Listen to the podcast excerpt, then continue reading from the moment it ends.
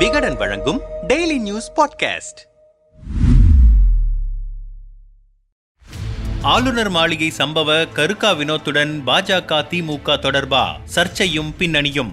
கடந்த இருபத்தி ஐந்தாம் தேதி மதியம் மூன்று மணி அளவில் ரவுடி கருக்கா வினோத் என்பவர் ஆளுநர் மாளிகை வாசலில் பெட்ரோல் நிரப்பிய பாட்டிலை தீப்பற்ற வைத்து வீசிய சம்பவம் பெரும் பரபரப்பை ஏற்படுத்தியது. உடனடியாக அந்த நபரை அங்கு பாதுகாப்பு பணியில் இருந்த போலீசார் மடக்கி பிடித்து கைது செய்தனர். மேலும் அவரிடம் இருந்த மற்ற பெட்ரோல் நிரப்பிய பாட்டில்களும் பறிமுதல் செய்யப்பட்டன. கைது செய்யப்பட்ட வினோத் உடனடியாக சிறையிலும் அடைக்கப்பட்டார். இந்திய குடியரசுத் தலைவர் சென்னைக்கு வரும் சமயத்தில் நடைபெற்ற இந்த சம்பவம் தமிழக அளவில் பெரும் பரபரப்பை ஏற்படுத்தியது. அதே சமயத்தில் இந்த சம்பவத்தில் ஈடுபட்ட கருக்கா வினோத் என்பவர் ஏற்கனவே டாஸ்மாக் போலீஸ் நிலையம் மற்றும் பாஜக தமிழ்நாடு தலைமையகமான கமலாலயத்தில் பெட்ரோல் குண்டு வீசியவர் என்பது குறிப்பிடத்தக்கது. இவர் மீது ஏற்கனவே பல்வேறு காவல் நிலையத்தில் வழக்குகள் நிலுவையில் இருக்கின்றன. சமீபத்தில் தான் சிறையிலிருந்து வெளியில் வந்த வினோத் இப்படி ஒரு சம்பவத்தில் ஈடுபட்டது பெரும் பேசுபொருளானது. இந்த சம்பவம் குறித்து ஆளுநர் மாளிகை தரப்பில் ஆளுநர் மாளிகை மீது இன்று பிற்பகலில் தாக்குதல் நடத்தப்பட்டது. வெடிகுண்டுகளை ஏந்திய விஷமிகள் பிரதான வாயில் வழியாக உள்ளே நுழைய முயன்றனர். எனினும் உஷாராக இருந்த காவலர்கள் தடுத்ததால் இரண்டு பெட்ரோல் குண்டுகளை ராஜ்பவனுக்குள் வீசிவிட்டு தாக்குதல் நடத்தியவர்கள் தப்பினர் என்றும் மற்றொரு அறிக்கையில் ஆளுநர் மாளிகை ஆளுநர் மீது தொடர் தாக்குதல்கள் நடத்தப்படுகிறது. ஆனால் அந்த புகார்கள் மீது முதல் தகவல் அறிக்கை பதிவு செய்யப்படுவதில்லை என்று குறிப்பிடப்பட்டிருந்தது.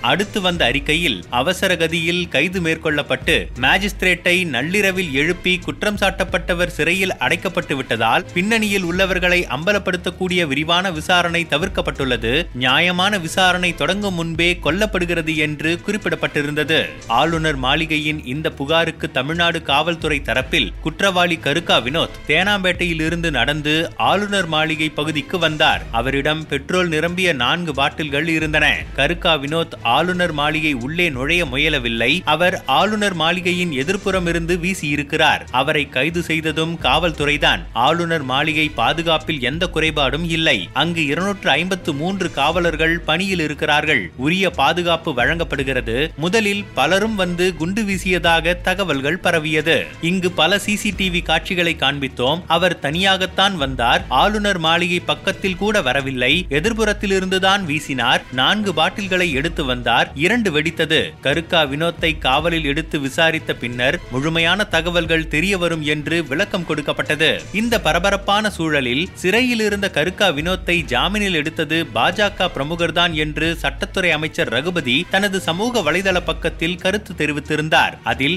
ஆளுநர் மாளிகை நுழைவாயில் முன்பு எரிபொருள் நிரப்பிய புட்டியை வீசிய புகாரில் கைது செய்யப்பட்டுள்ள வினோத் என்ற கருக்கா வினோத் மீது ஏற்கனவே பல வழக்குகள் இருக்கிறது. இவரை சிறையிலிருந்து பிணையில் எடுத்த வழக்கறிஞர் பாஜகவில் இருப்பதாக ஒரு தகவல் கிடைத்துள்ளது.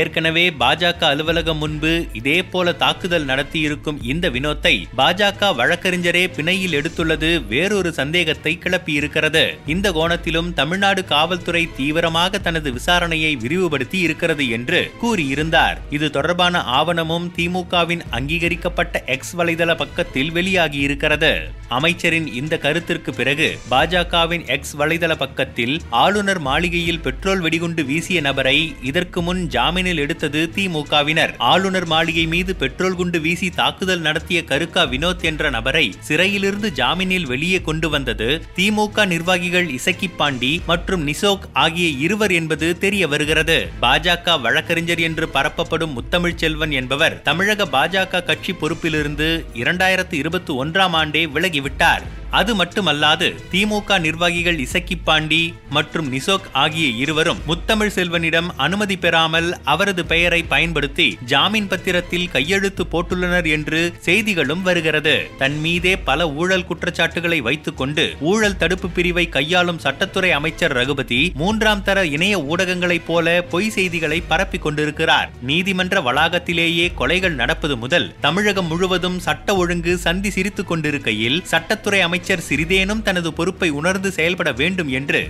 பாஜக பதிவு செய்திருந்தது. ஒரு ரவுடியை ஜாமீனில் எடுத்த விவகாரத்தில் திமுக பாஜக மாறி மாறி குற்றம் சாட்டி வருவது அரசியலில் பரபரப்பை ஏற்படுத்தியுள்ளது.